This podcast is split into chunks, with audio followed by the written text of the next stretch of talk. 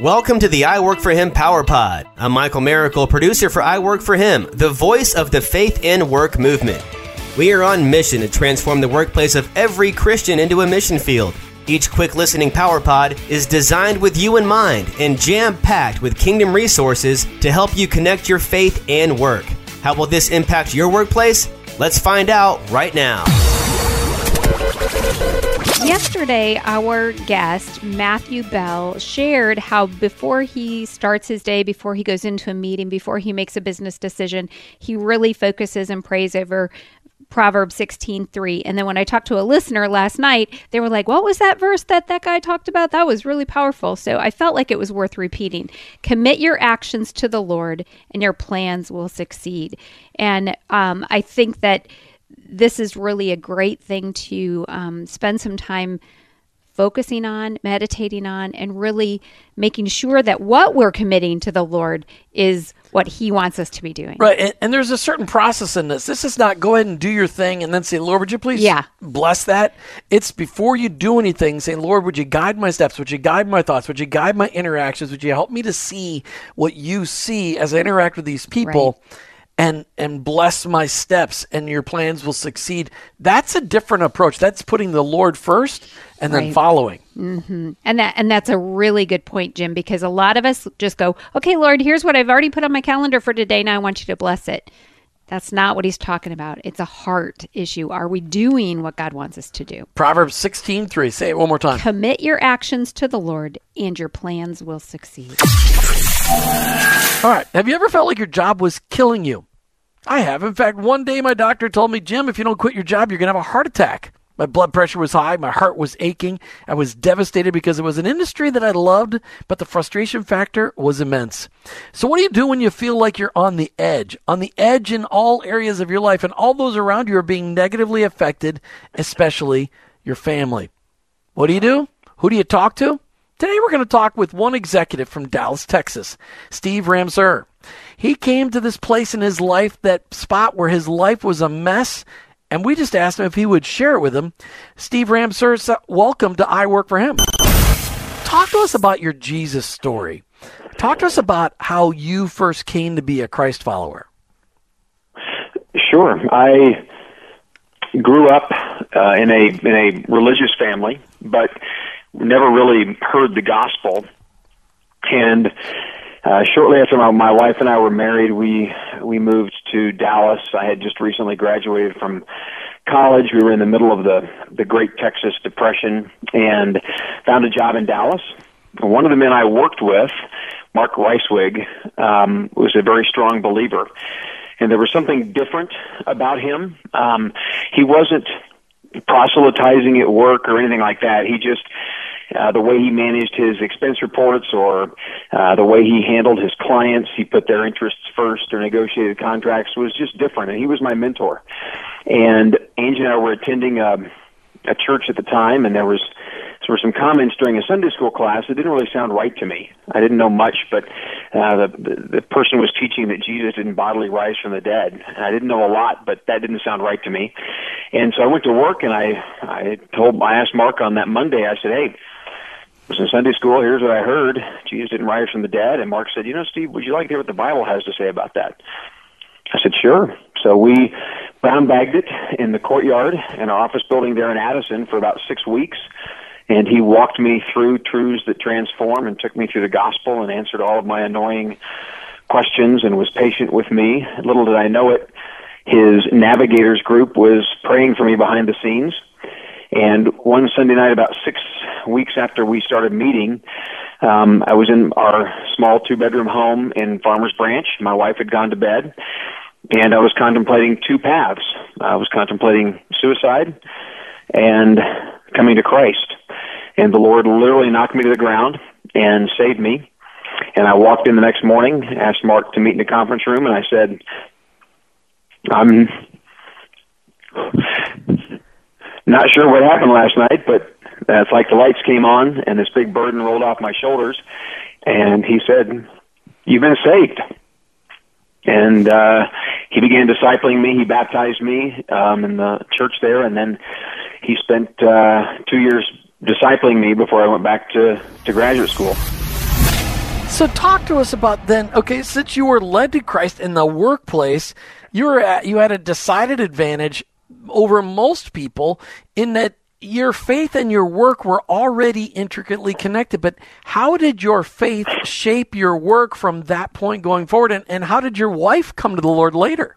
I mean, share that story because she's she's going, wow, my husband just went through a remarkable transformation because you know she noticed. What was the story there? Well, the the transformation was was radical uh, from what from her perspective, from who I, who I was growing up. I was a street fighter, and I was I was I was the I was not I was not uh, the good kid uh, growing up. Let's just say that. And um, she she saw what happened with me. She thought I had literally gone crazy and it was a it was a rough, rocky six month period of time before the Lord was pleased to to save her. And uh, again, I think the key to this is not really what led. Obviously, the Holy Spirit was leading up to uh, my salvation, but it was really the embrace that Mark put around us in discipleship after that salvation. And being a navigator, you know, that's kind of like BUD/S uh, Navy SEAL training, right? And being discipled by a navigator, and and they embraced both Angie and me, and then got us plugged into a, a solid church in Richardson. So in the last 32 years, you've seen a lot of life. You've worked a lot. How did your faith start to shape your work?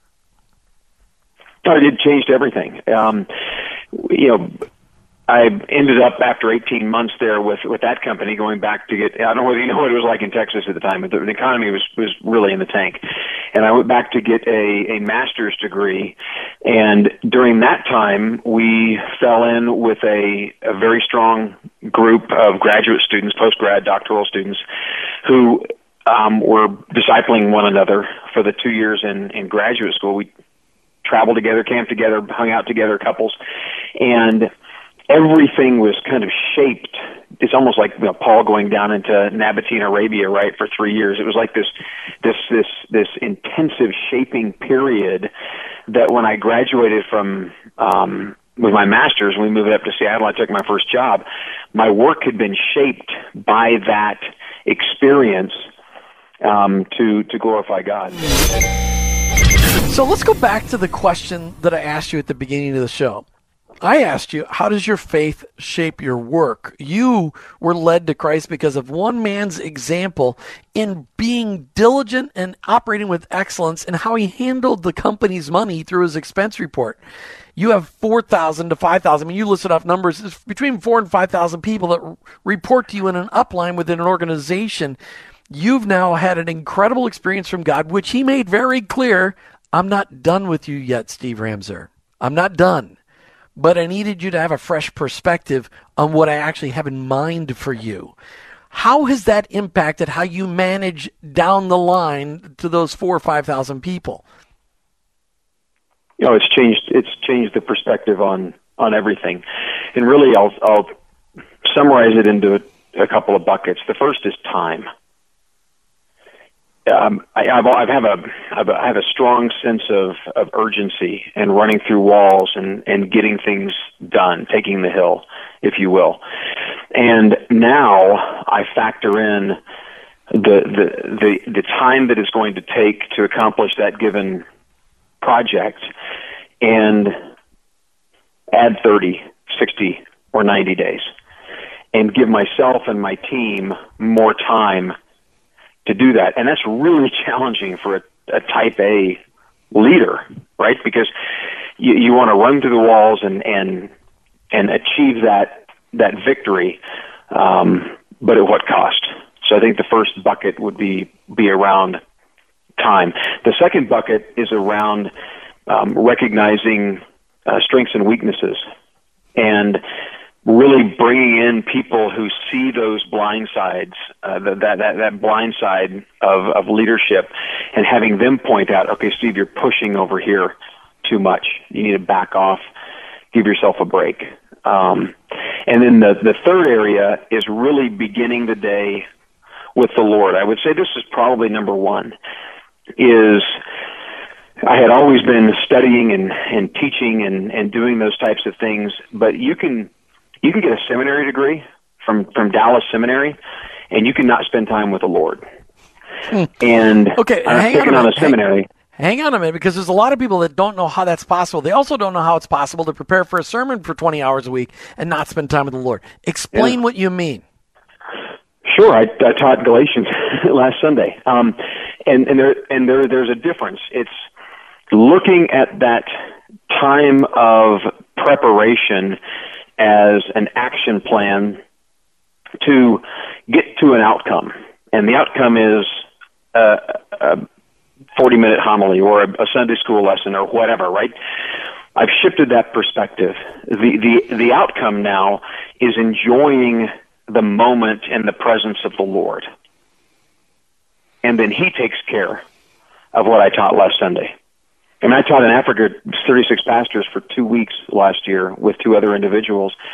We put over 100 hours in preparing the coursework. We we taught Christology, so you, I mean, you can't get any any better than that. Um, three hours a night for two weeks, and it was deep, rich, wonderful time. But I would love to go back and do it again now. What I with what I know, and just enjoy the fellowship and presence of the Lord, and let Him determine the outcome. We've only got a couple minutes left of the show, and, and what you just said there, enjoy the fellowship of the Lord, really just rest in Him, because Jesus was really good at doing what you've had to learn to do in the last year. Jesus is really good at being all in in his gifting, doing what he's supposed to do, saying yes to those things important, saying no to those things. He didn't heal everybody. He healed certain people, but he was also good at really spending time with the Lord and getting rest and going and getting away. How critical is that in the life of a Christ follower in their workplace mission field to get that rest and that time with the Lord every day? Essential. Like essential, like think- eating every day kind of thing? Like breathing. Like breathing. I think you can go what what three minutes without breath and thirty days without food, or I forget what it is.